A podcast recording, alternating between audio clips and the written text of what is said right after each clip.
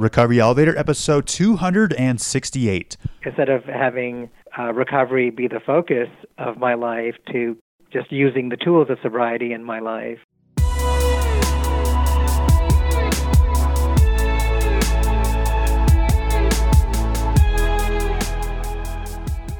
Welcome to the Recovery Elevator Podcast. My name is Paul Churchill. Thank you so much for joining us today.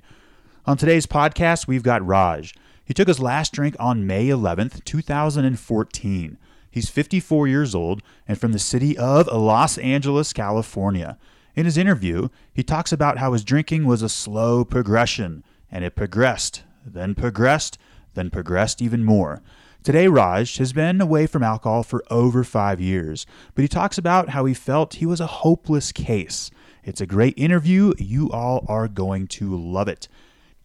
You guys, and a couple quick announcements before we get started. I've got a free webinar tonight, Monday, April sixth at eight p.m. Eastern with spiritual teacher Elaine Huang, titled Spirituality and Addiction. She'll chat about spirituality and how this affects addiction, and then we'll do a Q and A.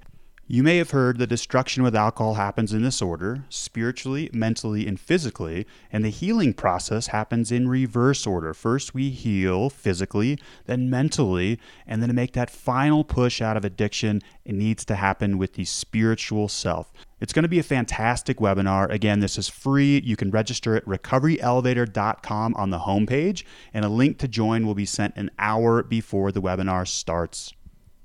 And I want to share two meditations with you where I've created both the music and the prompts. And you can get these on the homepage of recovery elevator dot com. One of them, we do work with the inner child. And the other one, we work on getting a clear and coherent vision of your new self. Now, these meditations, they match up with the music. It's almost like a cycle class, right? Where I'm pushing you. I'm saying, come on, let's go. Put this vision out into the field, and then it will happen. It has to. It's a universal law. I'm excited to share these with you.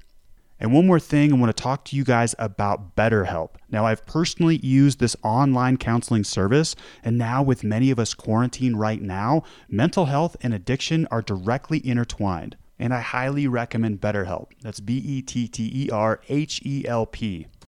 BetterHelp will assess your needs and match you with your own licensed professional therapist. You can start communicating in under twenty-four hours. It's not a crisis line. It's not self-help. It is professional counseling done securely online. There's a broad range of expertise in BetterHelp's counselor network, which may not be locally available in many areas. The service is available for clients worldwide. You can log into your account anytime and send a message to your counselor. You'll get timely and thoughtful responses, plus you can schedule weekly video or phone sessions so you won't ever have to sit in an uncomfortable waiting room as with traditional therapy. It's more affordable than traditional offline counseling, and financial aid is available. BetterHelp wants you to start living a happier life today. And for ten percent off your first counseling session, go to recovery elevator dot com forward slash BetterHelp. That's B E T T E R H E L P. Again, for ten percent off your first session, go to recovery elevator dot com forward slash BetterHelp. Shout out to Chase from Eagle Vale, Colorado for hitting eight months without alcohol. Chase, it was great meeting you in person, and keep on moving forward, brother. Okay, let's get started. On today's episode, I'd like to zoom out a bit and talk about the journey for a moment. Now remember, there is no one-size-fits-all approach to ditching the booze, but I think most of us can agree there can be trying times. You often hear on this podcast, from myself and interviewees, how incredible a life without alcohol is, which I can attest to, but the pathway can be difficult at times, and for reasons unknown, more challenging for some than others. So just like there is comfort knowing you're not alone, as in you're not the only person on the planet who struggles with alcohol, which is how I felt when I first started this journey early last decade, there's also comfort knowing that collectively people find this pathway hard. The pains and difficult moments are all part of it, and you're not alone. So keep in mind, of the roughly one hundred thousand genes we inherit, not one of them is the addiction gene. And you can reverse this progression. You will reverse this progression. Right now, since you're listening to this podcast, it places you in the ring. You are an active participant in the game of life. You're in the center of the ring and not up in the grandstands observing.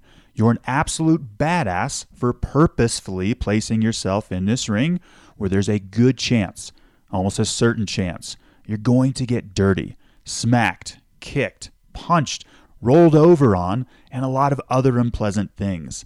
This isn't you saying, well, you know, I'm, I'm, I guess I'm kind of open to failing. It's you saying, I'm prepared to fail as many times as I need to be successful. I admire each and every one of you for consciously choosing to enter the ring. Seriously, it's so impressive. I applaud all of you for continuing to listen to this podcast, even if the message hasn't quite hit home yet. Now, to be fair, by electing to be here, living life on planet Earth, that alone places you in the ring. So everyone, more or less, is in the ring. But your decision to move forward in life without alcohol, to address the number one thing that's holding you back in life, places you in the center of the ring and not way up in the upper decks as an observer. Your conscious decision to depart from the booze, from what provided relief, from what used to make your job, anxiety, depression, shame, guilt, winter, and your neighbor Tom, and certain relationships bearable, places you in the center of the ring. You might be saying, wait a second, Paul, I haven't told anyone about my decision to quit drinking. And well, if that's the only ship you've burnt is with yourself, which is where it starts, you've still taken the most important step in your life. This is what makes you brave, courageous, valiant, daring, vulnerable, adventurous, and a bold leader.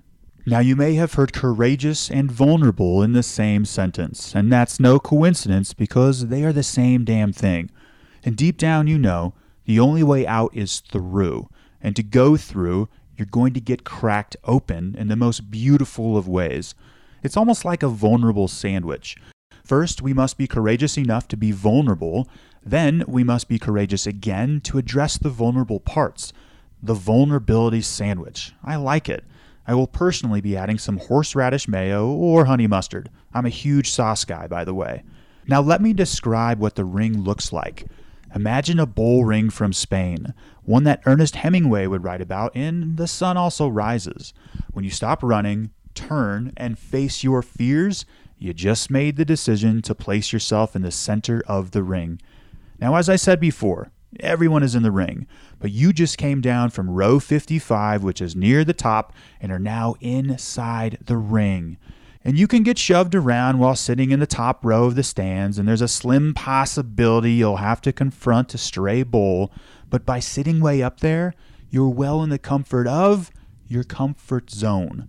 And apart from the occasional shirt getting launched up there from a t-shirt cannon, not much happens, ever. It's a bunch of people who are living behind screens, who have mighty thumbs and can type whatever they want. Up there, where you used to be, is called the sidelines of life, where all you have is talk, inaction, and empty goals. And how does that saying go?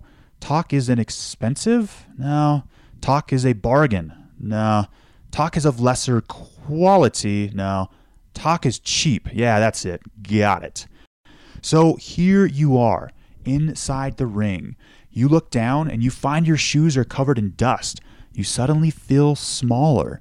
Things don't smell quite right.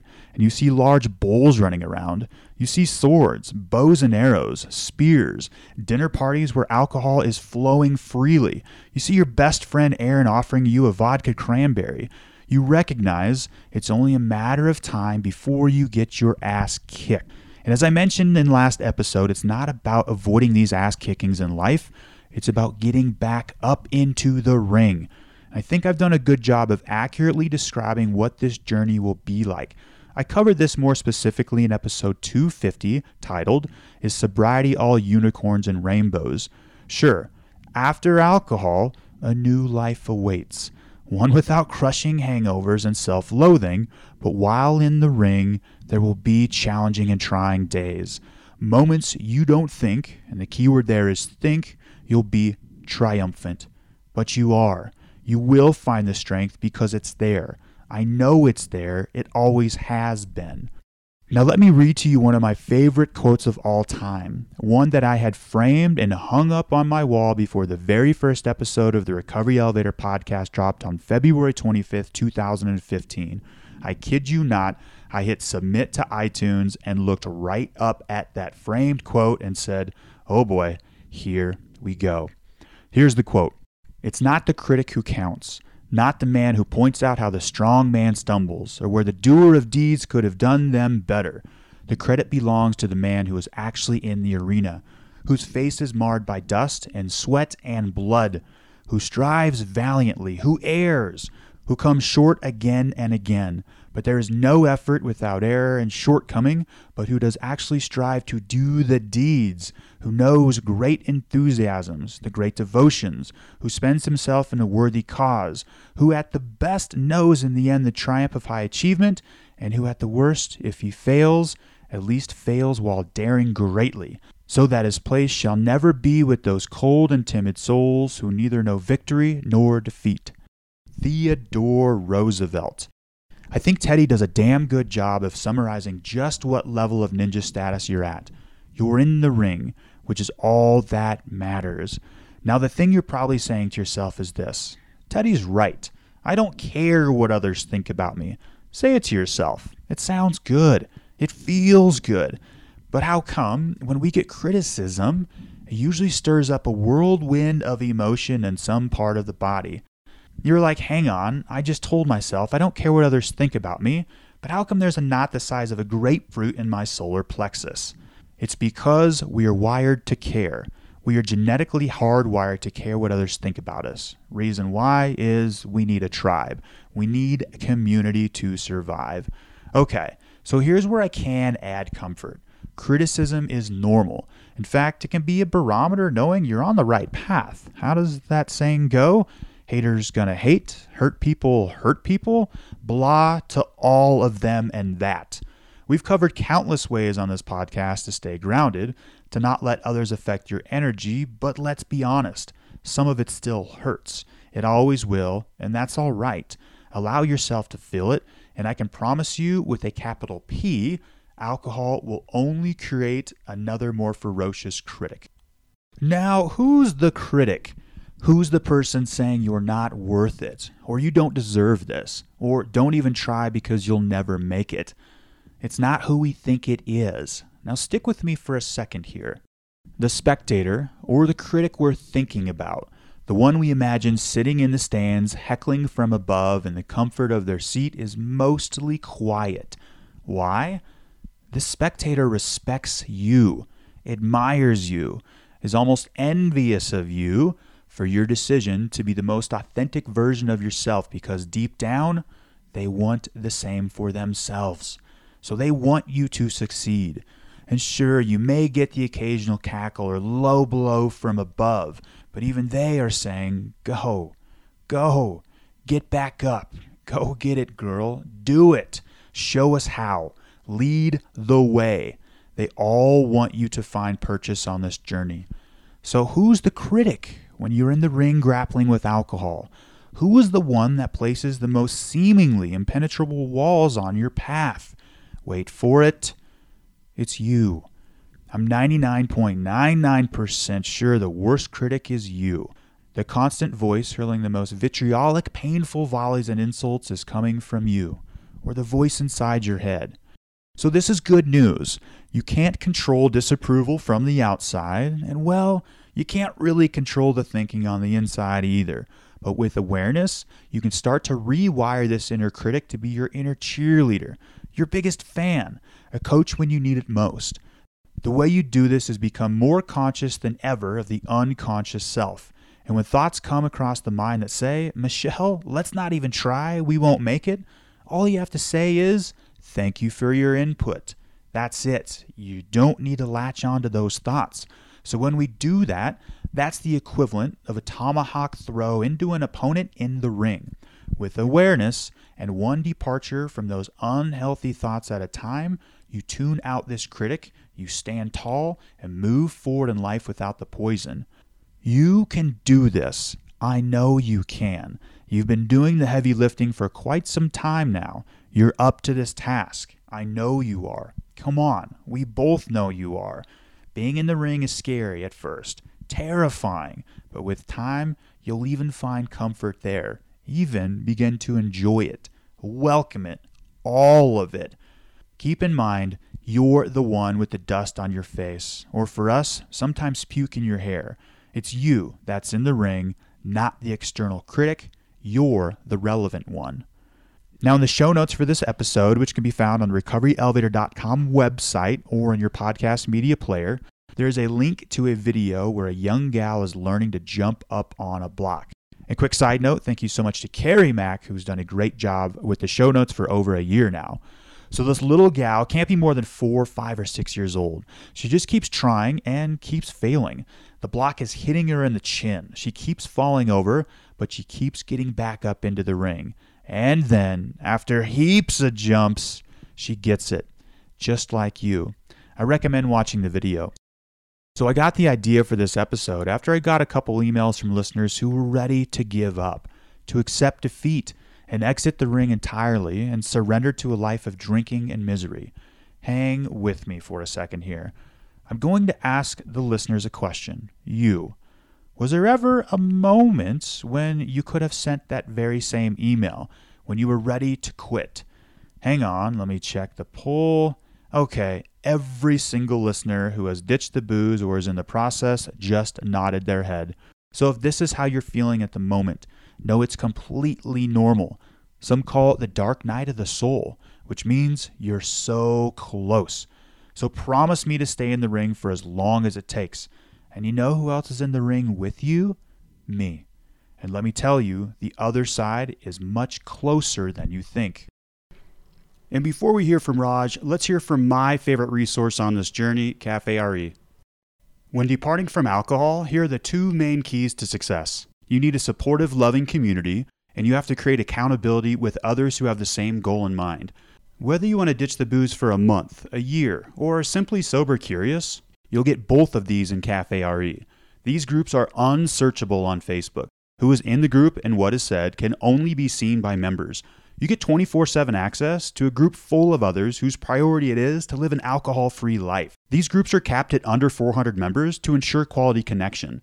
In Cafe R E, you'll find that quitting drinking can be fun. For nineteen dollars a month, you get access to the community, get paired with an accountability partner, attend educational online webinars, online discussions, attend in-person meetups, participate in book club, movie club, and more. You'll also get discounts to retreats and sober travel trips.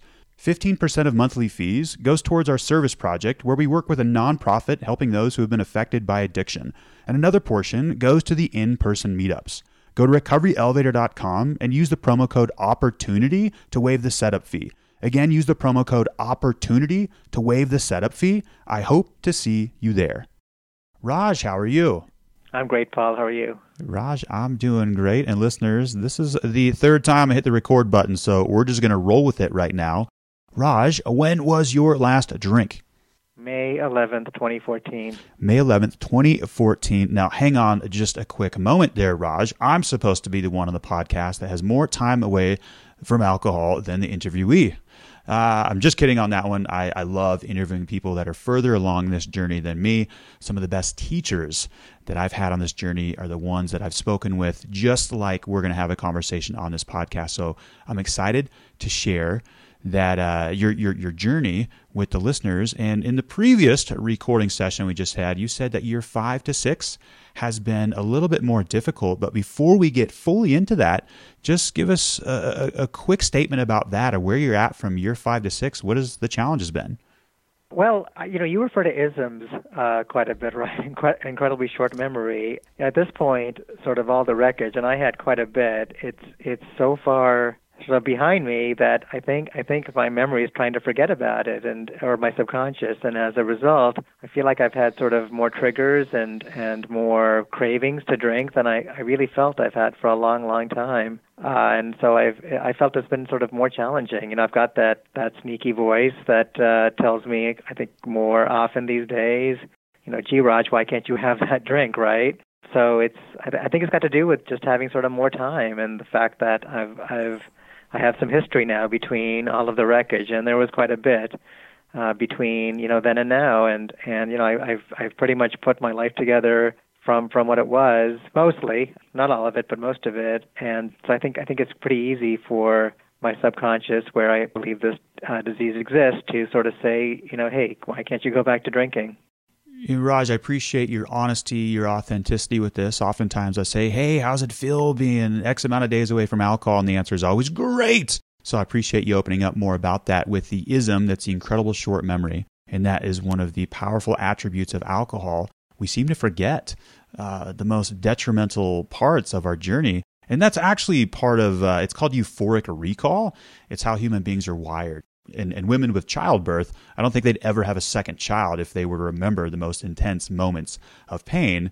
Um, but let me ask this question before we get some background about yourself is, with the cravings to alcohol that you're experiencing from year five to year six, which we're in right now, do you think it's specific to alcohol or perhaps just wanting to feel differently than you're currently feeling? You know, I, I guess I really think it's alcohol. I think it's, yeah, like we, we are surrounded by alcohol, right? Like I travel quite a bit and I see people ordering drinks on planes and it's like, well, why can't I have that drink? And on the surface, they appear like they're having a good time. So I, I don't, I don't, I don't really think it is somehow trying to change the way I feel. It's just, it's just, you know, you were surrounded by alcohol and my, my mind telling me, well, why can't, why can't I be one of those people? Gotcha. And I think I read a stat, and listeners, I apologize if I messed this up. It's between seventy to eighty times per day. I think in a metropolitan area, we are going to see a reference to alcohol either on a billboard, on a T V, in an ad, or, or that type of, of marketing. And so whether we're trying to or not, even trying to blockade it, it's still seeping into the unconscious. So that makes sense. Thanks for answering the question, Raj. And let's get a little information about yourself. Tell listeners where you're from, what you do for a living, your age, do you have a family, and what do you like to do for fun? Yeah, so I'm fifty-four. Uh, I'm from Los Angeles. I have a thirteen-year-old son, divorced, and I love cycling. I'm a I'm an avid endurance cyclist, uh, which which I love to do. I do it as much as I possibly can. The neat thing about it is that it's it also keeps me sober. I think it's the principal thing that keeps me sober, and you know, I'm sure we'll be talking more about that. Gotcha. Now with the cycling, what is so beneficial with that to your recovery? Well, I, I it may sound weird, but it's spiritual for me. I love climbing mountains. Uh, you know, last year I climbed Haleakala on Maui twice, something I never could have done if I was drinking. Uh, you know, it's a it's a climb from, from zero feet to ten thousand feet, just straight, straight going up. So uh, almost two miles. And it's just, it's, to me, it's a spiritual experience. Climbing my bike and, and just sort of being out there in the fresh air and the challenge of doing it. Uh, and I think that's the reason it helps me to stay sober, that I, I really, I realized this perhaps maybe a year ago, that it's truly a spiritual experience for me. It, ex- it affects my soul in an incredible, uplifting manner. And I think for that reason, it uh, it's helped me on this journey. Raj, with the cycling, do you find yourself in a flow state at times where you experience gaps in thought or, or just the thinking mind takes a break? Oh, absolutely. Like when you're climbing a mountain like Haleakala or even in Los Angeles, you just can't think. I mean, you've got to like, you've got to just sort of put your entire being into climbing that mountain. And so it's it's almost meditative for me, or a form of meditation. So absolutely. Yeah. And about five to ten episodes ago, I do an episode called Flow States, the importance of putting the body and the mind in a situation where we can almost clock out, giving the mind permission to stop thinking. And that's what the runner's high is called. It's when we get into that meditative state where one foot after the other, and usually they say it's after the first mile is so painful with running, and then all of a sudden, hmm, we enjoy it. Well, that's because we're not thinking, and it's it's an altered state of mind, and it's not altered, it's just we're used to thinking. So that is the importance of the flow states, because the addiction lives in the thinking mind. When we are in the moment, in the now, there are no problems. There's no bills to pay. There's no past. There's no present. And there's no addiction. So thanks for covering that. And Raj, give listeners some background with your drinking. Talk to us about when you started. How much did you drink?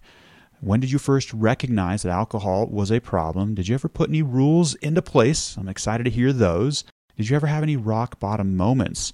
We're excited to hear your story, Raj.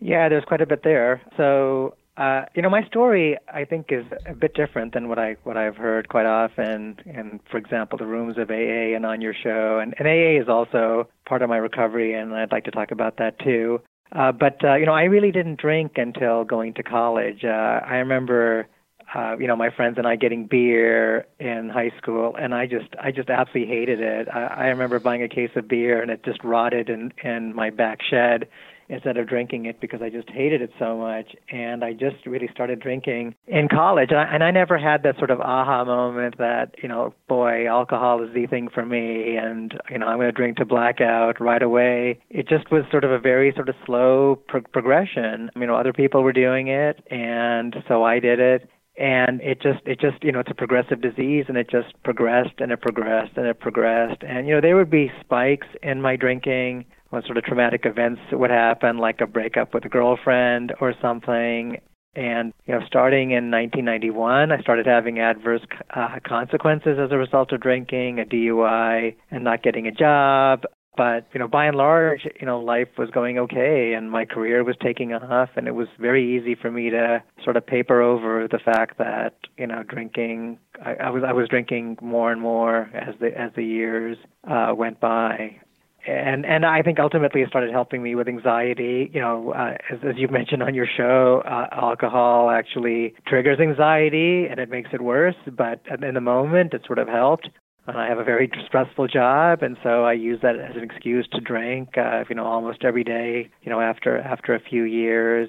But I'd say, you know, there were these spikes uh, of of a lot of a lot of drinking. But then it would sort of return down to, to more or less normal, but it was always sort of increasing until until like uh, twenty ten, and we can talk about that. And then things totally spiraled out of control for for about three years. Uh, and the rules, yeah, like I, I absolutely put down the rules that uh, like I, I would only I would only drink uh, uh, light beer, for example. I would only drink on weekends. I'd only have two martinis at night and not three or four. I'd only drink more on weekends, uh, but but it's a progressive disease, and I, I stopped following those rules. Hey, Raj, let me ask you a question. I like how you said it was a slow progression, but it progressed, it progressed, and it progressed. I know a lot of listeners were nodding their heads right there listening to that, and you mentioned there were spikes, as in there was a breakup with a girlfriend, and in nineteen ninety-one, there were some ramifications, job loss, or I had trouble getting a job, and there was a D U I. But during that progression, when there wasn't a spike, was there moments where you could step out and see uh, see where this was going? Because one of the problems with alcohol is why it's so dangerous is that it kills slowly. There's other drugs like meth, crack, and cocaine that uh, the effects, the dumpster fire will ignite at a much faster rate. So with alcohol, we almost can't connect the dots. And then when things do happen, we write them off as one-offs. And And and we almost just say, oh, it was, it was just it just happened, right? And it's not that big of a deal. But in this progression from nineteen ninety-one, I think you said, is when there were ramifications. Were you able to step back and say, there's some clear writing on the wall? I definitely did not. I, I lived in denial for uh, over twenty years from, from when that happened. I didn't actually make a, I think, a strong effort to get sober until May of, of twenty eleven. So, so no, I didn't. I, I just, uh, you know, the, the, my my wife, now ex-wife, every now and then would sit me down and complain about my drinking. People would complain to her, and I, I thought they were jealous or didn't know what they were talking about, and I just, I just ignored it. I literally ignored it. And you know, in retrospect, I wish I didn't, but I, I was living in, in an absolute state of denial. Absolutely. Okay, you said people mentioned to your ex-wife that Raj perhaps might be drinking too much. Is that what you said? And you ignored oh, that? Yeah. Yeah. Yeah, oh, okay. Absolutely. Gotcha. And and get us up to speed. You said in May of twenty eleven, that was your first attempt to, to quit drinking. Fill in the gaps there. If there's anything leading up to that, if there was a rock bottom moment, uh, keep going.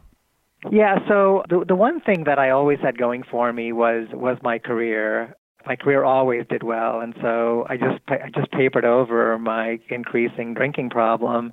But in the summer of twenty ten, I had a very serious biking accident. I, I broke my ankle mountain biking, and uh, I actually had to be helicoptered to U C L A Medical Center because they couldn't get an ambulance to where I was.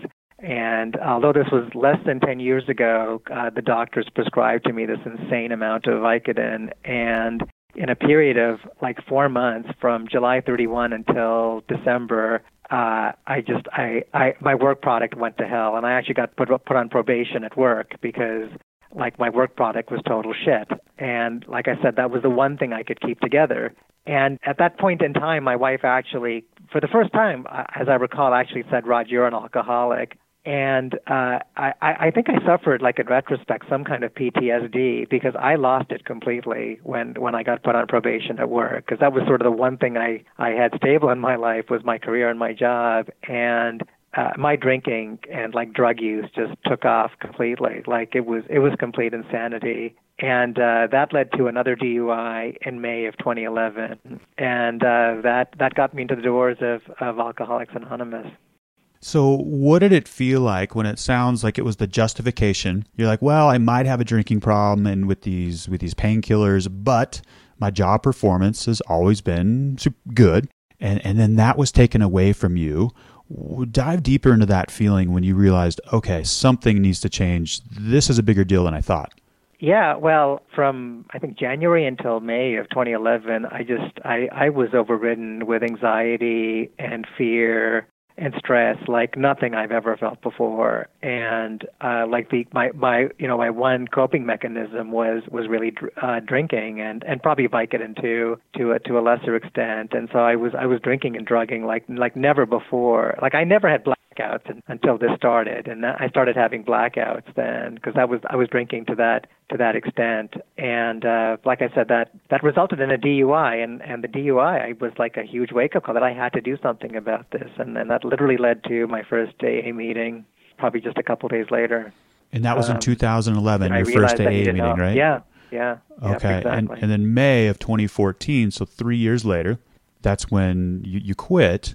Yeah, fill in the gaps from your first A A meeting to your last sobriety date of, of, of May tenth, twenty fourteen or May eleventh. Yeah, so you know, I started going to A A meetings. I got a sponsor, but I, I don't think I ever really did the steps. Uh, you know, I, I still had some some ism uh, in twenty twelve. Uh, you know, I, I eventually got fired from that one job. In twenty twelve, I convinced myself I didn't have a drinking problem. It, but, but, you know, at this point, it was totally out of control. Like, blackouts were Wait, happening, waking up in hospitals. We got to dive a little bit further into how you convinced yourself yeah, sure. in twenty twelve that you didn't have a drinking problem. I know a lot of listeners were like, yep, I've done that, but I want to hear more, Raj. Yeah, I don't know. Like I went, I remember talking to my sponsor, like telling him that, yeah, you know, maybe, maybe I don't have a drinking problem. And I, again, I, at this point, I think I was just totally insane because there's no other explanation for it. Like, you know, I, I've gotten fired from a job. I'm drinking like I never have before. I have, I'm having blackouts. I'm wait, like I literally have, I woke up in hospitals, like, and not knowing how I ended up there to this day. I don't know how I ended up in, in hospitals. And yet I, I was telling this the sponsor that, yeah, you know, I maybe I don't have a drinking problem. And he's telling me, yeah, so, you know, you're going to end up doing some more field research, right? So, yeah. And, uh, you know, that, that really continued throughout uh, twenty twelve. And at the in November of twenty twelve, uh, I ended up locking myself in a hotel room during a uh, during a retreat for the firm I was working at. And then I ended up creating a huge scene at an airport. And uh, ended up in a hospital again. And my firm found out about that and literally fired me summarily from my job. Wow. And they told me to pack a box and get the F out. And uh, that that led me to treatment. Uh, it led me to the Betty Ford Center. And I'd say, like, at that point, that that was my rock bottom moment by far. Like, literally being told to pack a box and get out. It and that was, was that your bad. second job that you lost, correct? Yeah, yeah, gotcha. second job that, that I was lost twenty twelve. twenty twelve, and I ended up at Betty Ford Center, and I really think at this point I, I, I really made a concerted effort to get sober. And honestly, Paul, it's, and I'm sure, you know, I, I think you've said the same thing, it was the hardest thing I've ever done, and it, it I didn't get sober right away. I I, lit, I think I, I started drinking again a couple of days later, but I, I, I desperately wanted to get sober. So, you know, I got a new sponsor, I took it seriously, I went to A A meetings regularly, but it was a challenge. And you know, this disease resides in your subconscious, and, and so it still, it took me another year and a half. It took me two more rehabs, another year and a half, another D U I, but uh, I, I, I think I got sick and tired of being sick and tired, so I went to my last rehab on, on May eleventh of twenty fourteen, and it finally stuck. Why it stuck that time, I really don't know, but, you know, I do view my sobriety as a miracle. So let's drill in a little deeper what you just said about being sick and tired of being sick and tired. So it sounds like you had three D U Is and there was three treatment centers. which you learned all kinds of tools, techniques, and, and, and tricks. You had a couple sponsors. You probably knew everything you needed to know about how to get sober, but talk to us about the grind. If it's just you wake up one day and you've had enough, was there a moment of clarity, or what exactly happened on that date? You know, there's, there was nothing special about, about May eleventh. It was just it was just exactly that. I just I just had had enough, and I, I, I don't know. And I think I think I've heard this from you and others that you just you I was just ready. And I actually didn't stay at that treatment center very long. I stayed there for a couple of weeks, and uh, actually I had to take care of some stuff outside. I went back for another week after that. It was almost like a check-in, and yeah, I'd already heard it all before because I w- was at two treatment centers before then. It just was, it just was, I was, I was ready. I just, I feel at that point my subconscious was ready. I was ready, I was ready to be sober. And I talk about this, it's called the tipping point. It's where the declaration to be sober, to live a life without alcohol, matches the energy around the, that, that that lives in the subconscious around your addiction. And it's literally like a fifty percent split. fifty, fifty percent of you wants to be sober and fifty percent of you wants to continue drinking. And when it reaches an equilibrium, there's a moment of clarity. It's it's it's when it sticks. You say you say something was different this time. It doesn't necessarily mean there won't be additional field research or you're completely departing from alcohol for the rest of your life. But it was, I remember definitively when it happened in my journey, it was September first, two thousand fourteen. That was not my last drink.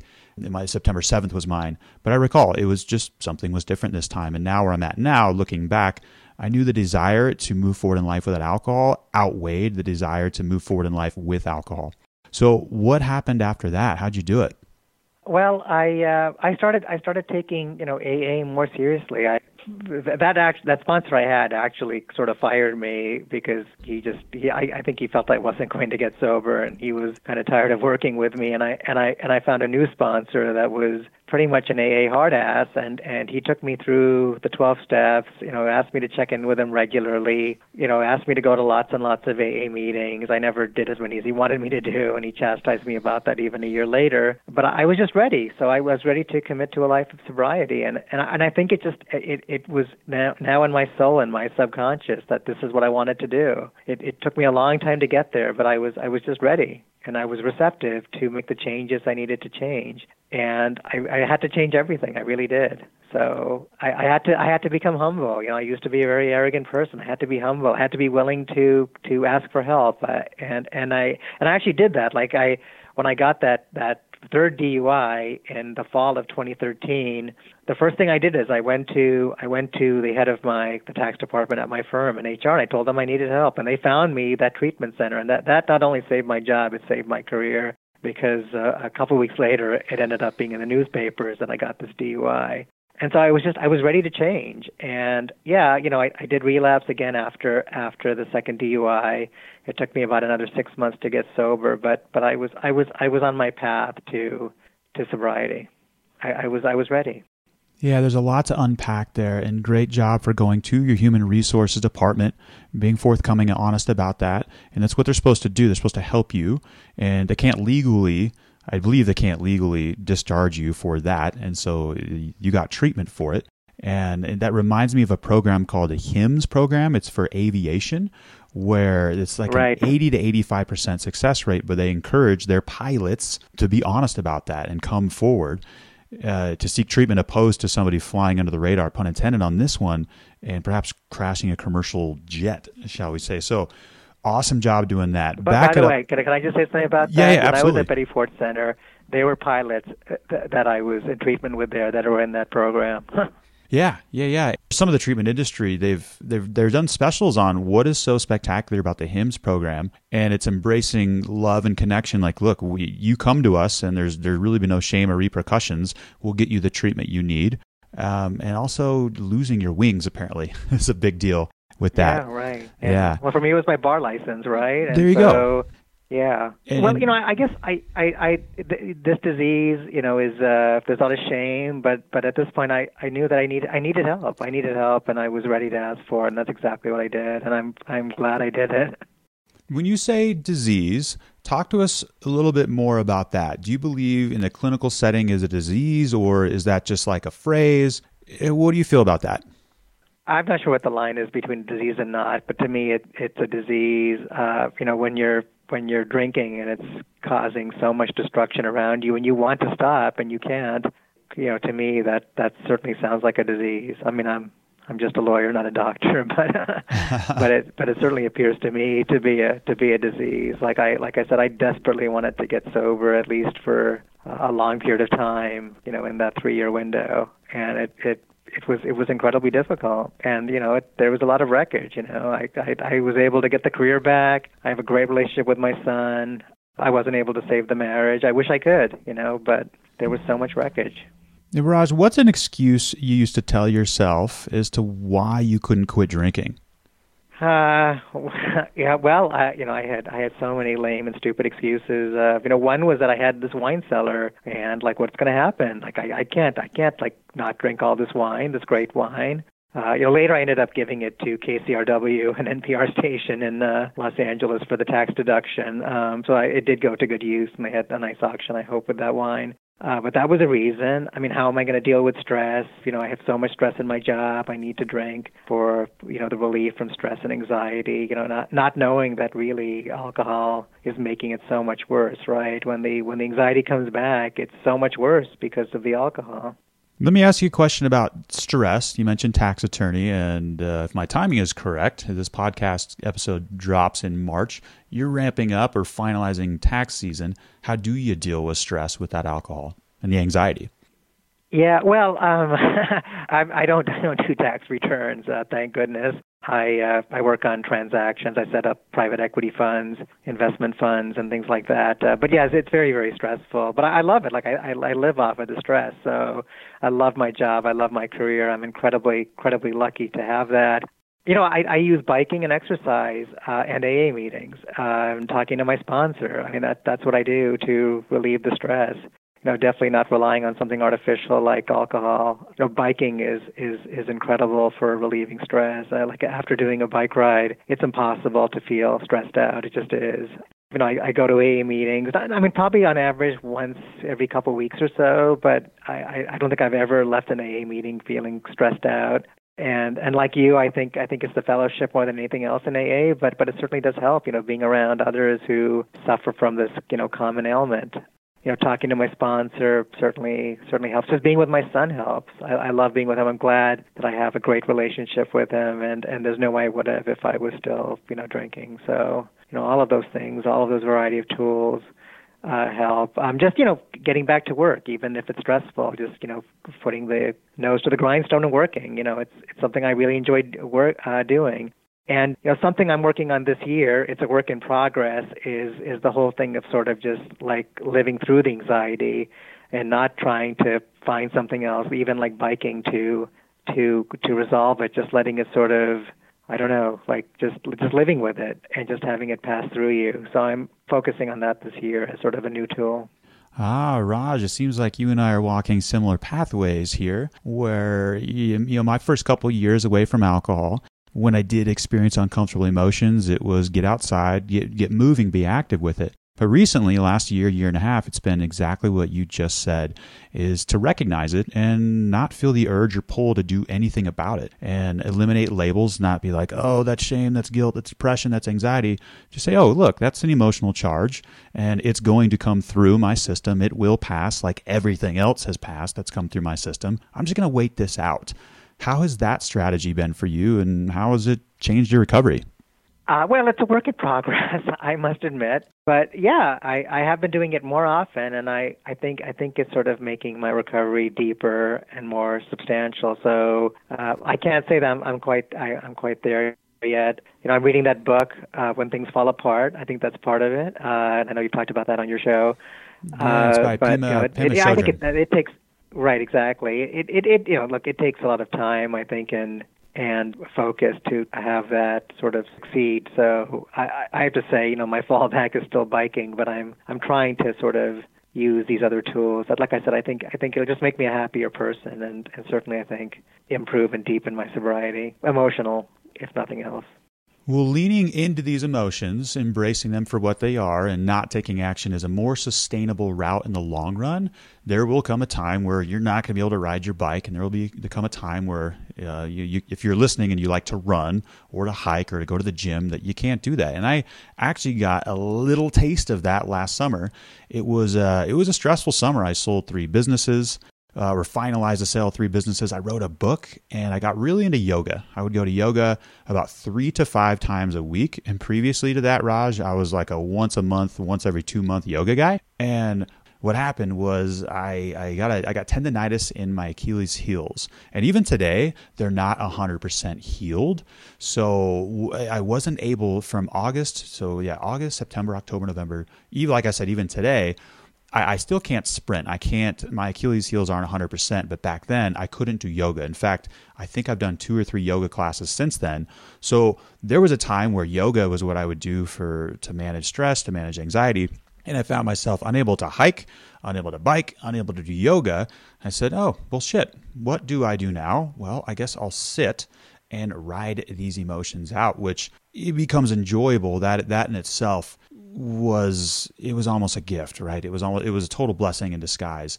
So now it's, it's kind of a combination. Well, let's get outside, let's get active, but uh, I, I want to, I want to put in that other strategy as well. And there's also a window of tolerance to lean. I've always said, lean into these emotions, but lean into them yeah. at a slow pace. Cause you can, you can shock the system if you're sitting with these intense emotions of anxiety, shame, guilt, resentment, et cetera. So it's like you go in, you go out, you go in, you go out. But yeah, it's a, it's a totally different strategy for me as well.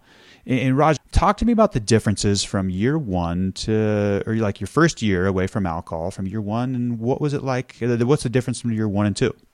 Uh, well, I, I guess I'd say that, you know, year one was, was a lot of A A meetings, you know, probably, I don't know, five, five a week, you know, doing the, doing the, the twelve steps, talking to my sponsor every day or at least every other day. It was it was like just heavily focused on on recovery. You know, I probably spent, I don't know, twenty hours a week on on recovery. And, you know, over time, you know, it's been sort of going back, you know, to to sort of a normal life and and focusing more on my career.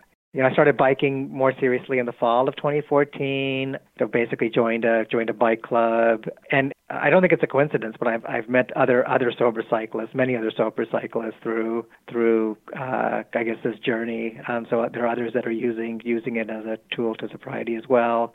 You know, I guess I guess just sort of instead of having uh, recovery be the focus of my life, to just using the tools of sobriety in my life. And. And, and you know, it, it's a journey, and, and as you indicated, you're using different tools now, as as am I. Like I, I actually just started yoga last summer, and I have found it to be, you know, very very relaxing too, and beneficial for a variety of reasons. Uh, you know, I'm thinking about trying to do more formal meditation. I know you're going to focus on that at the uh, at the uh, Denver retreat, um, which is something I, I'm thinking about. So so it's a journey. So I, I would say, like, you know, it's not just the first year. Every, every year my recovery is changing. But I, I, I do my best to avoid, you know, that I've got this. And I'm always talking to my sponsor about, you know, what what should I be doing for my sobriety, you know, taking guidance from him on that. Because, you know, the moment that I, that I stop taking it seriously is the moment that, you know, I... I You know, I think, you know, very well could relapse. So I, I, I take my sobriety very seriously, and I hope I, I hope I'll, I'll always do that, because it's it's a cunning, baffling, and powerful disease. Raj, unofficial tally, but I believe you're the tenth or twelfth person that cycling has played a huge role in their departure from alcohol. In fact, I interviewed a guy named Randy, I don't know, two hundred episodes ago. He lives in Guam, and then I went and visited Randy in Guam, and Guam is an awesome place. So I know exercise, getting out on the road, that flow state is crucial for, for many. And I love how you said the first year was more like classroom work, shall we say, where you're learning the tools. You did twenty hours a week of recovery. That's a lot. That's a lot. But it's what some of us have to do. I mean, I was I was probably twenty to forty to fifty hours a week, because that's when I started Recovery Elevator, so I get it. But then there comes a time where you take what you learn in the classroom and you apply it to real life and build the emotional sobriety, which sounds as like this sounds like what you did from year one to year two. And what were some of the challenges that you found in real life, a life without alcohol, that you went up against where alcohol no longer was an option? Oh yeah, I mean there's there's been lots of challenges. I, I mean I I'll be honest, I was I was a I was a very horrible husband. I you know all I did is drink all the time. I was never there for my wife emotionally, and you know those those three years were were a living hell. And you know it was in in the fall of twenty fourteen. You know she she wanted to get a divorce, so that that was pretty traumatic. Uh, in in twenty seventeen, I think it was, uh, the State Bar of California decided that they wanted to suspend me for those two D U Is that I had gotten. Oh wow! And so I had to fight them. Yeah, I had to fight them. I mean, like, I, and although there was in a diversion sobriety, program. Right? Yeah, yeah. I mean, I was, this is twenty seventeen, right? Wow. So I'm three years sober, and uh, despite that, they were trying to suspend me for a year for these D U Is. These were like, no, no one got injured in these D U Is, and I, I I never caused any harm to clients, you know, thank goodness. I drove drunk so many times. Easily someone could have gotten uh, gotten hurt. And, you know, I used to drive drunk with my, my with my child all the time. So I'm incredibly grateful to my higher power that I never never caused any harm to to anyone. But despite that, you know, the State Bar decided that as a matter of policy, that if you get a couple D U Is, they they are going to try to suspend you. And so I had to I had to fight them. And you know, luckily my firm supported me through that whole process. And the State Bar lost. Uh, they they appealed. They lost again. But uh, but that was incredibly stressful. So you know, th- those were a couple just sort of spikes in in uh, in my you know time of sobriety, which you know were were very very very anxious, stressful times. But I've sort of practiced my emotional sobriety, and I can't control other people, places, or things. And um, I have such a great support network. And you know, I, I, I've also sort of, I, I guess, whenever whenever things are going, you know, poorly in my life, or I have stress at work, and I think about drinking, you know, I, I, I play the tape forward, which is another one of your phrases, which is that what is it going to do for me, right? Like if I have a drink after having a poor day at work or whatever, like what what is it going to do for me? That I, that alcohol is poison, right? Like it's not it's not going to do one thing that's going to help my life. It's just going to make it worse. It's just it doesn't help. So I found that to be a successful strategy, you know, when going through stressful, you know, times. Uh, you know, I have an incredibly stressful job. At least once or twice a week, I have sort of a major crisis I have to deal with at uh, at work. And sometimes thoughts of drinking creep into my head, and I literally have to tell myself, what good is that drink going to do?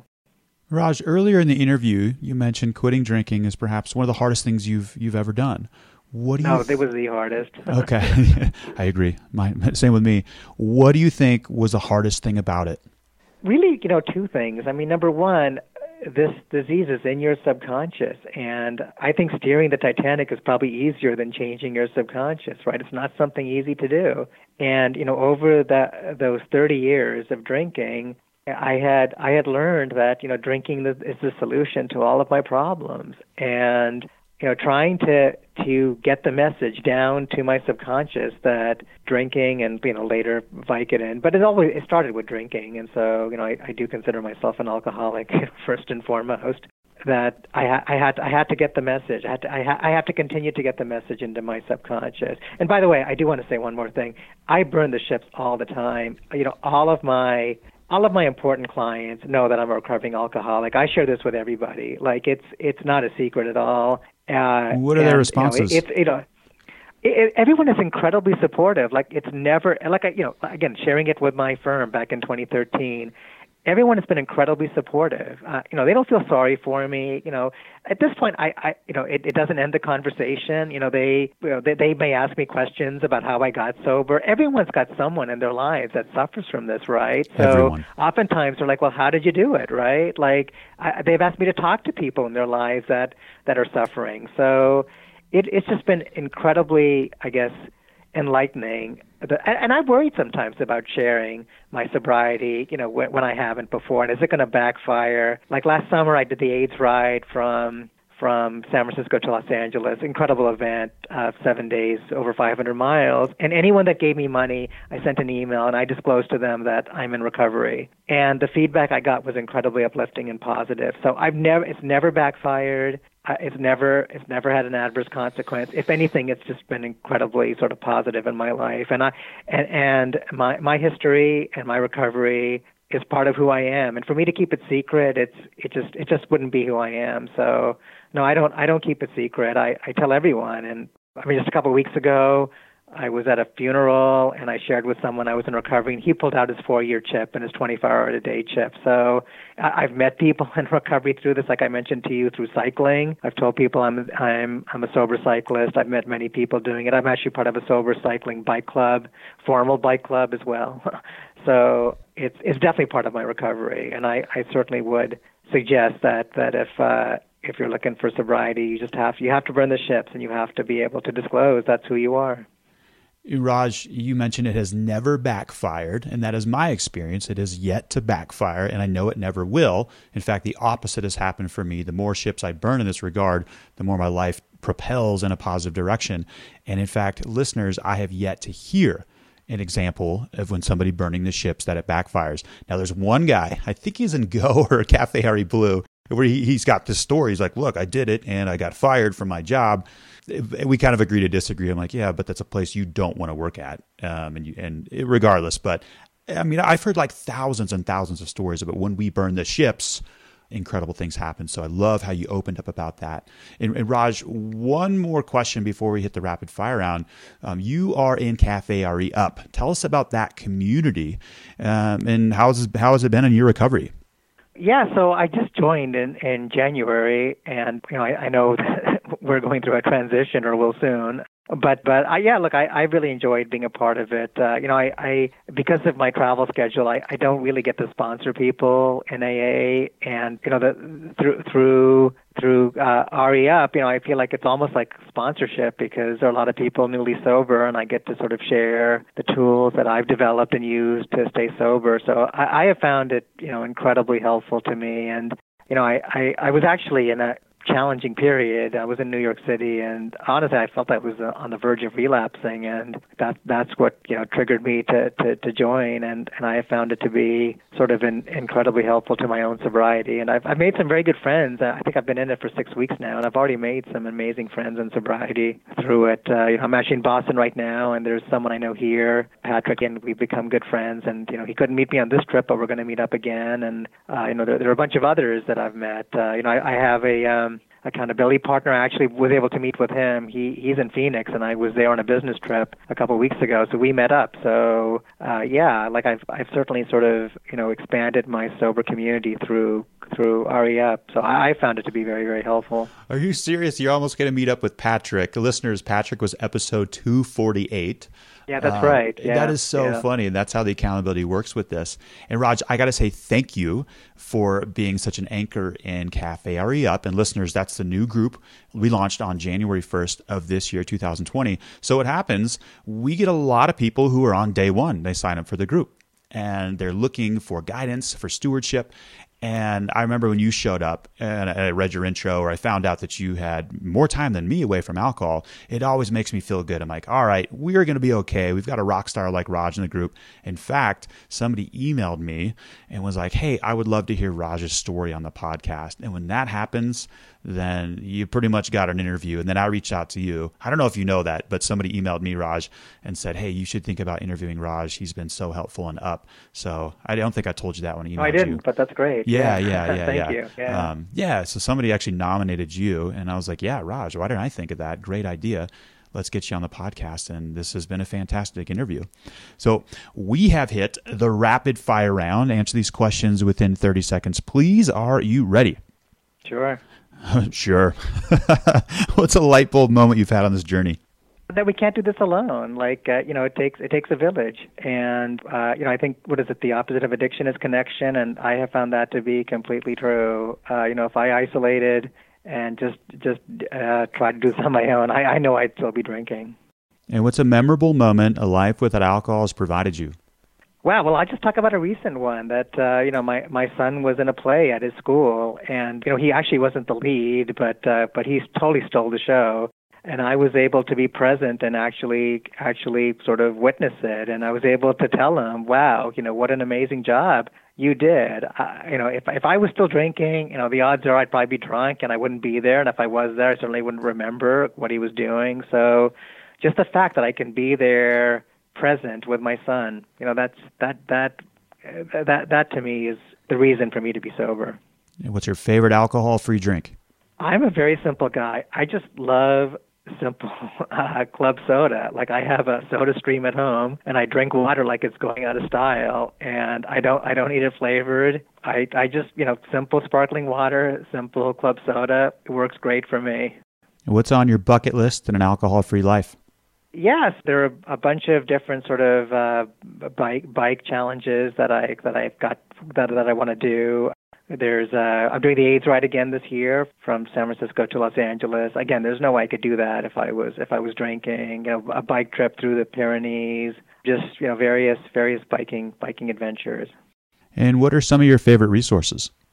Uh, you know, I, I think that the Big Book of A A is a terrific resource. Uh, I, R E Up has turned out to be a great resource. Uh, A A meetings, I, I, A A meetings especially when I'm on the road, I have found to just be, you know, a terrific resource. I mean, even if I just don't feel sort of stress or anxiety, just, just going to a meeting, I think, is like inoculation against future, uh, perhaps triggers and challenges. So, you know, A A meetings are terrific. Uh, I, I really enjoyed your podcast. I've, I, I'm actually listening to old ones. I think I'm up to May of twenty eighteen. So I'm catching up to, to more recent history. But I did, I did listen to Patrick's interview though. You know, working with my sponsor, you know, those are all, those are all tools, I'd say. And what parting piece of guidance can you give to listeners?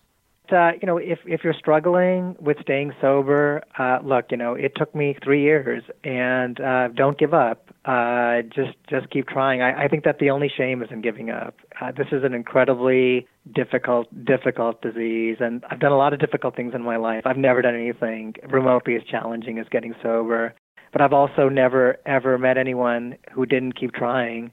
Uh, that ultimately, you know, didn't get sober. So if you keep at it, you'll get there. And I've heard this from lots of other people, too, that they were hopeless cases. And I really felt that was a hopeless case, yeah, during those three years, because I just could not get sober until the miracle happened. So uh, just just keep at it. And before we depart, give listeners your own customized, you might need to ditch the booze if line. Gosh, there there are so many. If you're driving drunk with your three-year-old child from Los Angeles to Mammoth, which is sort of a, a mountain ski area three hundred miles away. Yeah, that's uh, that's a good one. That's a good one, Raj. And thank you so much for joining us on the podcast today. Again, thank you for helping getting Cafe R E Up on the right track. Good stuff. Right now, I'm recording this episode in Edwards, Colorado. I am home visiting my family. And the other night, I went to an A A meeting, which is a great way to meet an instant tribe, instant community. I love doing this while I'm traveling. In fact, one of the coolest parts about doing Recovery Elevator in Australia was I went to A A meetings almost every day, and I met people, went to the beach with them. I met a guy named Barry. We went and fed seagulls. You, you get invited to barbecues. It's just a great way to instantly connect with your tribe. So I'm at the meeting, and everybody goes around and introduces themselves real quick, and then they start pulling names out of a basket. And I said to myself, well, I definitely didn't put my name in the basket, so I won't be sharing. However, the second name pulled out of the basket was mine, and I'm like, okay, I guess they put my name in the basket when we went around.